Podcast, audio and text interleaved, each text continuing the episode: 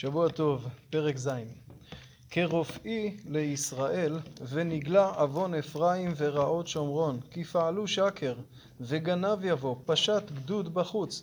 כלומר כאשר הקדוש ברוך הוא רצה לרפא את ישראל רצה להיטיב להם הנה פתאום הפוך פתאום הרעות יצאו החוצה ונגלו בצורה חריפה יותר. השקרים הפשיטות הגנבות ובל יאמרו ללבבם כל רעתם זכרתי עתה סבבו מעלליהם נגד פניי היו. זאת אומרת, הם לא מכירים בכך שהקדוש ברוך הוא רואה.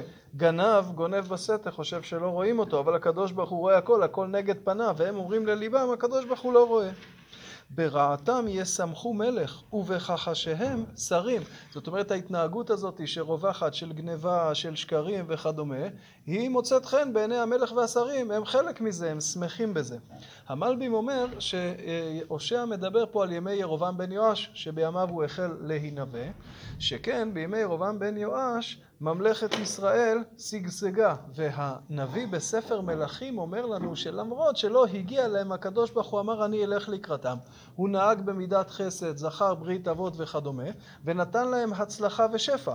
זה מה שהנביא מתכוון כרופאי לישראל, נתתי להם רפואה, הפכתי אותם מ...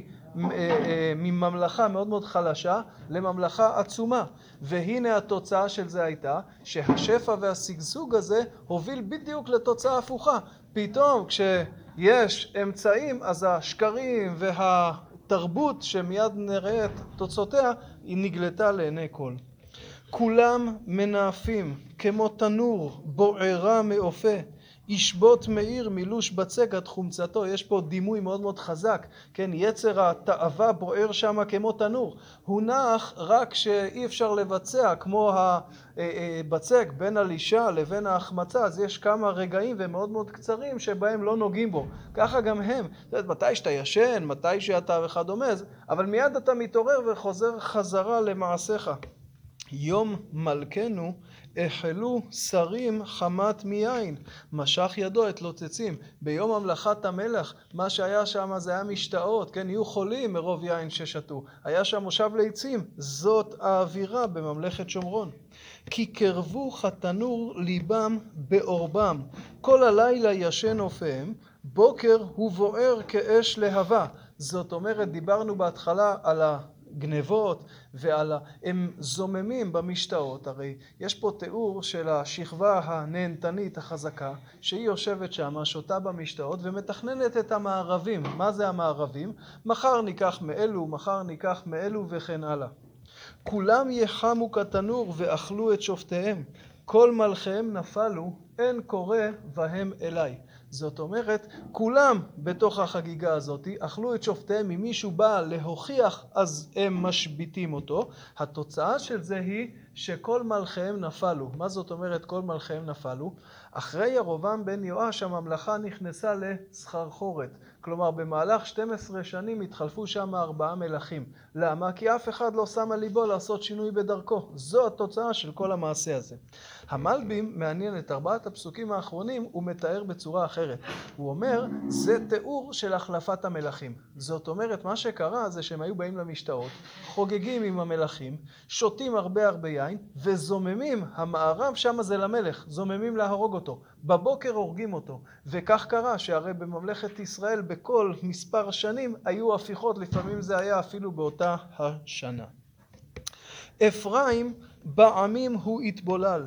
אפרים היה עוגה בלי הפוכה. יש פה תיאור מרתק. עוגה זה פיתה שאתה עושה בתנור ואתה צריך להפוך אותה. כשאתה לא הופך אותה, אז היא נשרפת. אותו דבר, הקדוש ברוך הוא מאותת להם.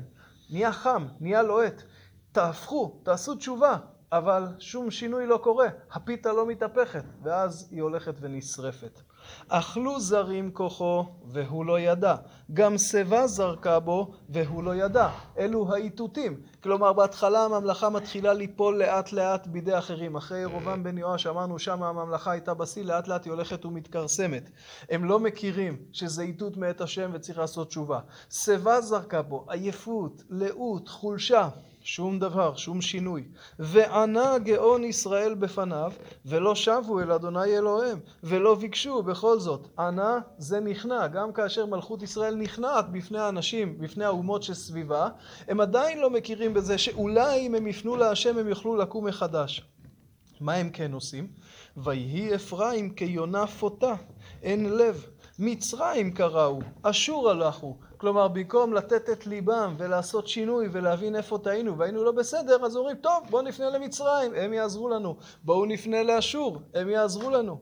כאשר ילכו, אפרוס עליהם רשתי, כעוף השמיים הורידם, אייסירם כשם על העדתם. כך אתם עושים? אומר הקדוש ברוך הוא, לא יעזור לכם. לא יעזור לכם, להפך, אתם רק מחריפים את המצב. אוי להם כי נדדו ממני, שוד להם כי פשעו בי, ואנוכי אפדם, והמה דיברו עליי כזבים. יש פה ממש קינה, זה כואב, זה כואב לקדוש ברוך הוא, זה כואב לנביא, הקדוש ברוך הוא רוצה שהם יחזרו, אבל הם הולכים אחרת. אתם רוצים שאני אפדה אתכם בסיטואציה כזאת? לא ייתכן. ולא זעקו אליי בליבם, כי יילילו על משכבותם. על דגן ותירוש יתגוררו, יסורו בי. זאת אומרת, במקום לזעוק להשם, כואב להם, הם מייללים, אבל הם לא פונים להשם. הם הולכים לחפש דגן ותירוש במקומות אחרים, ולא אצל ריבונו של עולם. ואני איסרתי, חיזקתי זרועותם, ואליי יחשבו רע. כלומר, גם כאשר עזרתי להם, גם כאשר חיזקתי את זרועותם, אמרנו, הימים הטובים, הם לא הודו לקדוש ברוך הוא וראו את זה כמשהו שבא מאת השם, כן? אלא להפך, זה כוחנו ועוצמתנו, ועל הקדוש ברוך הוא הם חשבו רע. ישובו לא על, היו כקשת רמייה, יפלו בחרב שריהם מזעם לשונם, זו לעגם בארץ מצרים. כלומר, הם שווים לבקש עזרה, אבל לא על, לא למי שיושב למעלה בשמיים, לא לריבונו של עולם, אלא למצרים, ושמה לועגים להם. כשבאים לבקש את עזרת מצרים, לועגים להם. מצרים לא באמת עונים, מצרים זו משענת הקנה הרצוץ. אז אם כן, הפרק הזה סוקר פה את מה שעובר על ממלכת ישראל מימי רובעם בן יואש והלאה. הייתה מחשבה, כרופאי לישראל, הקדוש ברוך הוא רצה, אולי נעשה שינוי, אולי דווקא אם נעשה טוב, אם ניתן לממלכה להצליח אחרי כמה שנים קשות, אולי מתוך השפע יכירו בהשם. אבל זה יוצר בדיוק הפוך, זה יוצר חברה של שכבות, של מעמדות, של נהנתנות, שהשרים והמלכים חושבים, הדימוי פה, כן, היצר בוער כתנור, והם כל הזמן חושבים איך אנחנו רק יכולים לארוב, לקחת מפה ולקחת לשם, וזה מוביל את הממלכה לכאוס. מלך אחרי מלך נופל, ואצל אף אחד לא נופל האסימון, אומר, רגע, אולי נעשה שינוי, אולי נפנה לריבונו של אולי אנחנו לא בסדר. לא, הולכים למצרים, הולכים לאשור, וכמובן שהדבר הזה לא פותר שום דבר. שבוע טוב.